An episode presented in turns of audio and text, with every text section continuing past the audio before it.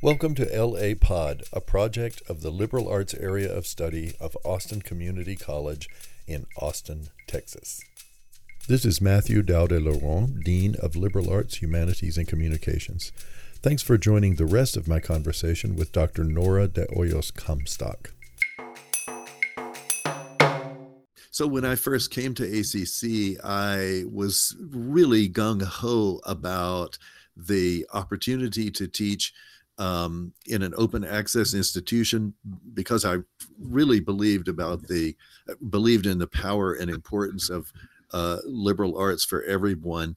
Um, but one of the things that I realized is that just an open access institution is not enough. We also have to um, uh, understand and reach out to students and help them understand themselves as part of this great conversation that that is the, the liberal arts. So what you've said is is really affirming to me that um, you know that that these moments of reflection can play an important role in in helping in helping students. Um, if I could let me let me go back to a point you made that I, I, find really fascinating is the the availability of this new technology, which we have come to realize is um, uh, is a tremendous asset in this time of the pandemic. Right? I mean, here we are. Um, we are having this conversation through this technology. Um, so one of the things I it made me realize is that um, I, have been very keen to incorporate uh, digital fluency as part of uh, engagement in the study of liberal arts, uh, which may seem counterintuitive on the surface because a lot of times we think of those traditional academic disciplines like history and English lit and philosophy as not necessarily being all about uh, the use of technology. But but one of the things that your point has really driven home to me is that students students of no matter what their uh, academic interests or their programs of study, they have to be comfortable with this technology because it offers all kinds of of opportunities and and that leads us to something I really wanted to explore with you. So you you founded Las Comadres, and I think that's one of the things that when I think about you and your accomplishments, that really is foremost in my mind. But tell me a little bit about the idea. Where where did that idea come from, and how did it come to you that you could use technology so effectively to create community? Uh, and, and and and I should point out for people who may not know that uh, this community that you have have founded now extends uh, across North America. There, it's just an amazing accomplishment that that you have put together. So, tell me a little bit about that. Well, I think the first thing that I have to tell you is that we wouldn't be here. Las Comadres would not have made it past the very a small group if it weren't for my husband, Jack Bell. Um, he is a technology uh, person who has worked at various uh, computer companies across the years, and it was his ability to say to me, "What do you want?" and then go do it, make it happen. You know, make the computers. I mean, we had wonderful, wonderful. I've been doing stuff in technology because of my husband's support and knowledge of how to make all. I'd say I want this, and it happened. Um, so we had like a mini Dell computers here at the house, you know, with all the entire house was networked. We had all kinds of stuff going on. And if it weren't for that, I'd still be writing letters, you know, and putting them in the mail, which is how actually uh, the very first meeting of Las Comadres happened here in Austin. And I had um, two colleagues who really kind of uh, spearheaded that whole thing. But, but, the, but what we all need to remember is that people all over the country had been thinking about doing exactly the same thing. I was just one of the many people around the country that were talking about it. So when Las Comadres got started and, and I ended up um, making networks all over the country, they all said to me, I had that idea. Well, the whole thing, an idea, unless you can make it happen, is not worth you know, paper it's right. That's so, right. That's the thing. You yeah. had the magic recipe. I mean, yes, I other people recipe. felt the need, the need for it, and had the idea, but you somehow. So tell me about the magic recipe. I mean, part of it obviously is your uh, your your husband's support with the technology. But. Absolutely, and if it, again, so I was already on the internet. I was um, I was working uh, doing. Um, things early on. I was a part of the, it was, I forgot what it was called, micro, I was part of MCC, the micro computer and Technology Corporation, MCC, hmm. here in Austin. Uh, when it first started, I worked there. I also was a part of the Association for Computing Machinery very early on. This is without a computer background. I just used stuff, right? I would learn it. I was so excited about it. I would learn it. Like I told you in my dissertation, I was doing stuff that was different. So I was involved with all these people. And, and in Austin, uh, the newspaper, the um, television, radio. They were saying, Where do you get all this stuff? And it's because I was involved really internationally already with people. Right. And so I kept getting information and sharing it via email, which was really the only thing we had at the time. So it was it was an e- email built system. So I was a pioneer using that very early platform in technology. Um, right. And it's the same time that iVillage, I don't know if you were around when iVillage was uh, started. I mean, we were all doing this at the same time. So, um, because I had that knowledge and I had the ability to do all kinds of things based on the expertise I had here at my home, I was able to network with people all over the country and really share information. So, I just took at that level to I wanted to create a television program that was called Las Tias or Las Comadres or something like that, where we talked about health because I was very interested in health and exercise and all of that very early on. And so then when um, the invitation from two of our colleagues to get together, they were attorneys, to get together and kind of try to build a, a network to support each other, it all fit to into everything else that I was doing. And the whole thing, what I was trying to do was find the Latinas because uh, I didn't know anybody. It was uh-huh. me. I knew one here, one there, but we weren't connected. We didn't know each other. You know, it just wasn't, there wasn't a, a, a group. So, um, anyway, there was an article in the newspaper, uh, October the 8th, 2002.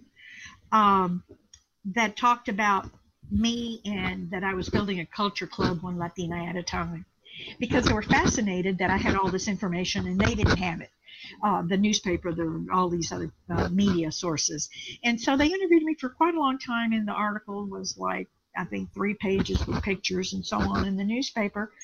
And 500 women replied because it gave my email address. Wow. 500 people replied telling me, me too. I want to connect wow. to my culture. I want to blah, blah, blah. So I thought, oh, it's not just me. It's all these other people. So then I started getting all their email addresses and inviting them to join my Austin, ended up being Yahoo group. And then the wow. article went viral, so to speak.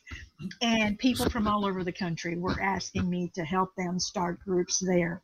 And I would say, I can tell you how to do it. I don't have to go. And they were like, no, no, no, no, you have to come help us start it. And because my husband had traveled all over the world helping people all over with technology stuff, he had a gazillion air miles. Oh wow! And I could, and, and I could go.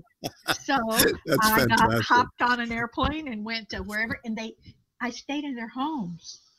They picked me up at the airport and I stayed in their homes. I hardly ever stayed in airports. I mean, airports in hotels, and so that's that's how I built this network all over the country through the Yahoo groups and through um, wow. the air miles that my husband gave me because he didn't want to go, he didn't want to set foot on an airplane.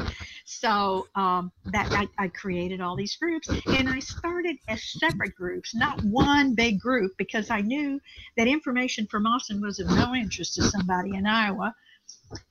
So I started an Austin group, then an Iowa group, then a Brownsville group, a San Antonio group, and so it grew by groups because I tried to only provide what made sense because you can get overwhelmed with anything.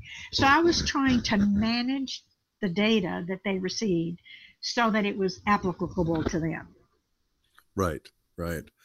That's an amazing insight that you had that you could uh, create an organization that would uh, sort of provide a, a, a, an umbrella organization, but yet stay focused on local community uh, community issues and and the things that that really hold to people together and captivate them at the local level. That's and amazing. it's really important because you know anybody else it, or most people would have built one big organization and then just which is how it happens now. You just send out information. Well i was very targeted and very focused on building community. Yes. and to build community you need to be local and then you can uh, so if it was a national event like the national Hispana leadership institute conference i would send it to everybody. But if it was only an austin based conference and other people really wouldn't be able to get here because of cost and hotel and all that stuff then i would focus on the community.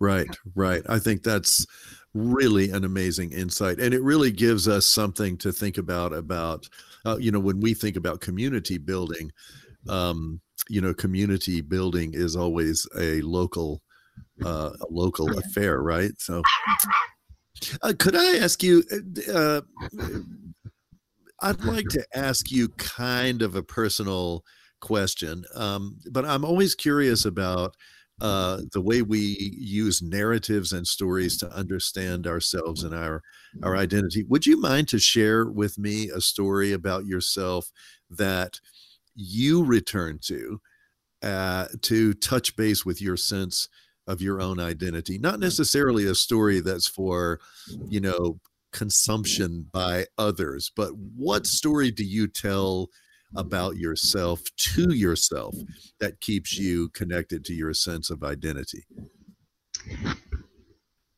The, the story that is really most impactful that I think starts the whole thing is the story of my adoption.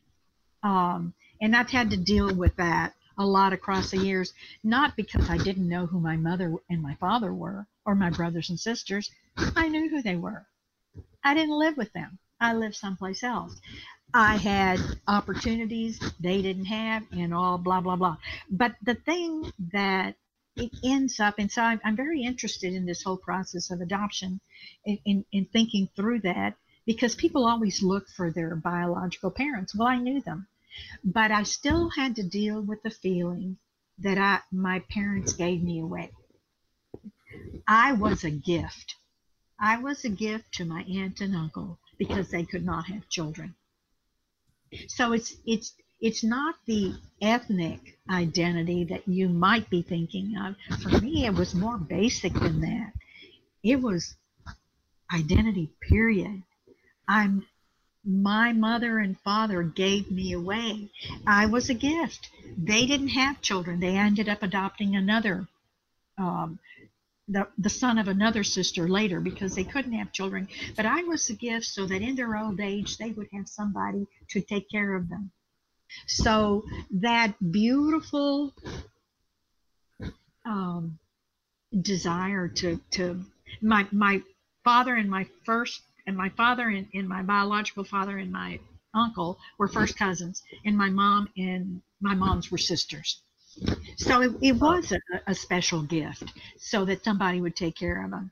But in spite of that, there was something in my may it, it, I don't know in my identity that was trying to understand how my mother could give me up. Okay. Um, yes. And so this was an interesting byplay with my mom and me. Every time we saw each other, there was always a little barrier. You know, my biological mom, and she was in my life a lot, but there was a little barrier because we didn't deal with it. We didn't ever talk about it. I didn't talk about it with her until and I'm not sure. No, actually, I talked to her about it after she died. She died in 1999, and I think in it's only been a little while ago, maybe five years ago or so, that I actually that I talked with her about it. And it was I was listening to NPR. I had just left a meeting, was listening to NPR, and that evening I was going to talk, tell my story to a group, kind of like a Moth type group. And um, when I sat in the car, turned on the radio, they were talking about a book called Origins. And that book actually spoke about things like um, adoption or after your birth and your connection to your mother and stuff like this. And all of a sudden, it was like my mother was talking to me. And she, I'm going to get emotional. Um, and I don't know why, because I hadn't cried about this since that day. Um, every time I told the story, I would cry. Since that day, I didn't cry about it ever again because it was resolved. It said, she said, I didn't give you up. It like give you up because I didn't want you. When you when I gave you to to your new mother, I didn't even look at you. I didn't touch you when you were born. Nothing at all. I didn't suckle on her breast. Nothing. I went directly from the birth canal and cleanup to my aunt's hands. And uh-huh. my mother said I could not. I couldn't hold you because then I wouldn't be able to give you up. And so she said, You need to know that. I didn't want to. I did, but I didn't. It was something yes. I had to do, but it was one of the hardest things I ever did. We never discussed that. But through this radio program, it all became very clear to me. And it was it was resolved. I no longer thought about it. Right that is just such a beautiful and poignant poignant story i, I i'm so touched by that i i i think you know i'm i'm curious about these sorts of things partly because uh, it, it, seems to me that uh, the way forward for all of us to live in this uh, in this society is for us to uh, understand each other's stories on a very personal level. And of course, you you made the point it's not just about uh, you know ethnic identity or that sort of thing. It's it's it's also the sense of just who you are as an individual person in this world. So i do so appreciate you sharing that that with me.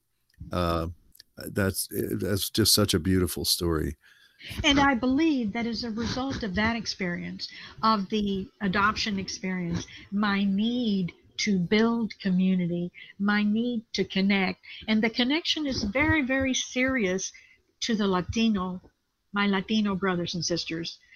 The rest of the country, the rest of the people, I connect with fine. I have no problems there. But I found that the the desire to connect to my own culture, my own tribe, so to speak, from the from the the real sense of tribe, um, was very strong in me.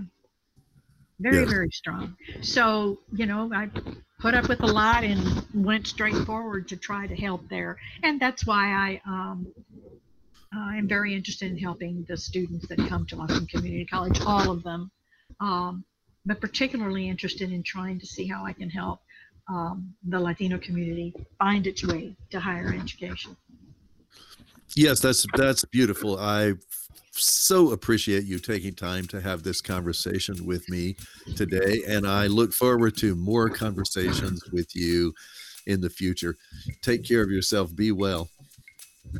Thank you, Matt. Thank you for joining LA Pod. Our mission is to show you that the liberal arts can save the world one great conversation at a time. LA Pod is produced by Wade Allen, Gabe Sorrell, Sam Hudson, Eli Arzate, and Christine Bowers, with support from the Liberal Arts Marketing, Outreach, and Promotions team at ACC.